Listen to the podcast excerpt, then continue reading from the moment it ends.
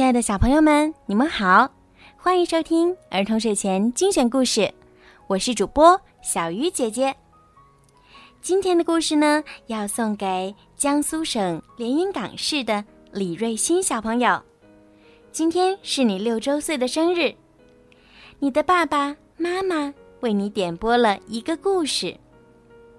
永远爱你的爸爸妈妈，祝你生日快乐！祈愿你在以后的成长道路上始终拥有三样东西：一是爱心与善良，二是自信与坚强，三是健康与快乐。希望你能够在平凡的生活中收获不平凡的幸福。爸爸妈妈永远用爱守护你，保护你。你是最棒的，加油！好啦，现在就让我们一起来听今天的故事。是《冰雪奇缘》系列的克斯托夫的第一个生日派对。克斯托夫喜欢和地精们生活在一起。一天，克斯托夫发现地精们在举办派对。他们在庆祝什么？克斯托夫问他的养母布尔达。布尔达笑了。你之前没见过世纪派对吗？他问。世纪派对每一百年举办一次，庆祝大伙儿又长了一百岁。今天是摩尔巴的两百岁生日。哦，克斯托夫明白了，就是过生日嘛。对吧，斯特？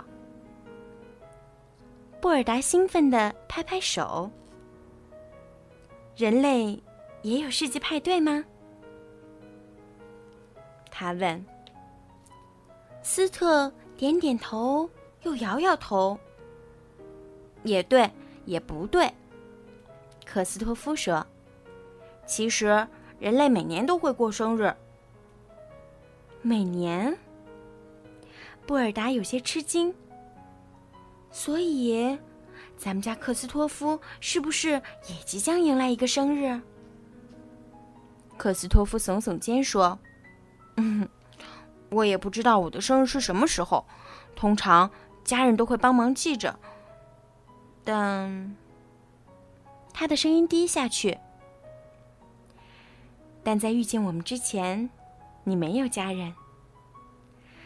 布尔达柔声说着，给了儿子一个拥抱。现在情况不同了，咱们就精心挑选一天当你的生日吧。生日派对上，人们应该干什么呢？克斯托夫再次耸耸肩说：“嗯，我不知道，我以前也没有参加过。那咱们来想想吧。”布尔达说：“可以先试着。”办一个惊喜派对。可是，我已经知道这件事儿了呀。克斯托夫说：“胡说。”布尔达说：“不要在意这些细枝末节。好了，就这么决定了，咱们办一个惊喜派对。”那晚，当克斯托夫躺在月光下，准备睡觉时，他情不自禁的笑了。他马上要有一个生日派对了。他从没奢望过自己会有什么生日派对，更别说是和家人们在一起的了。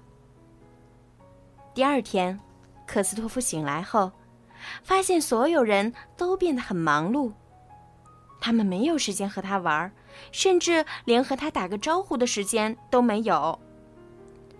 哎，伙计们！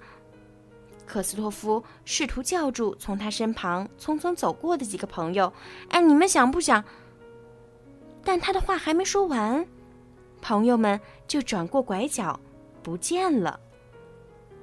克斯托夫又试了一次：“，布尔达，咱们能不能？”可布尔达只是笑着挥挥手，就离开了。克斯托夫左看看，右看看，所有人似乎都在赶往同一个地方。克斯托夫忽然明白过来：“嗨，我的惊喜派对时间定了吗？”他问一只地精：“我完全不知道你在说什么。”地精回答：“我根本不认识你。”哦，话说回来，派对是什么？我从没听说过啊。地精问。好吧，克斯托夫说：“至少我还有斯特陪着。”可他一转身，却发现斯特也不见了。几天后的一个夜晚，克斯托夫被一个响亮的声音叫醒了。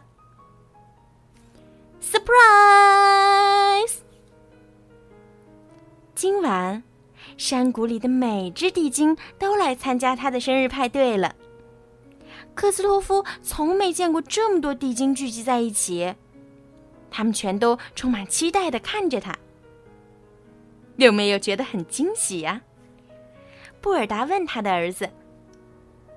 嗯，并没有。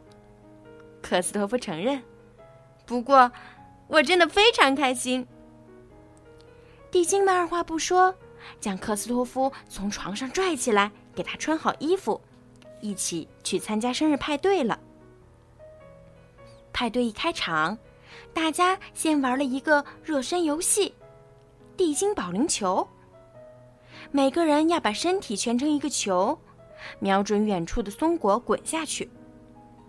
布尔达亲自示范。滚下了山坡。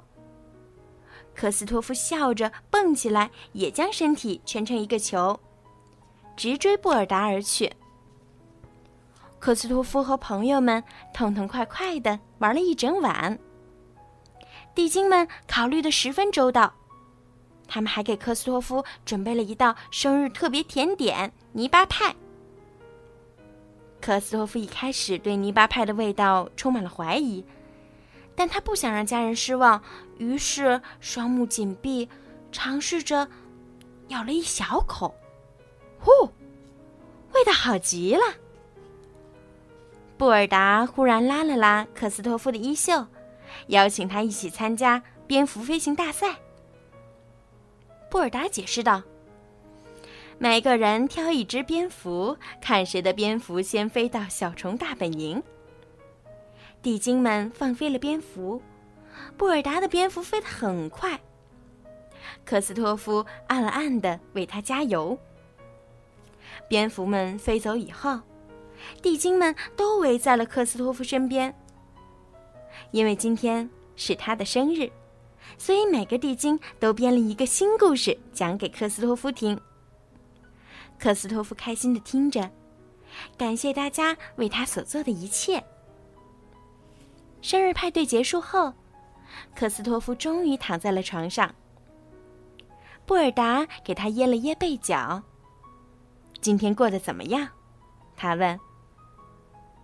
有史以来最棒的。克斯托夫困得迷迷糊糊，也不忘给布尔达一个拥抱。我也玩得很开心。布尔达说：“人类的生日派对真是太有意思了。”咱们明年一定要再办一次。克斯托夫笑起来。我也是这么想的。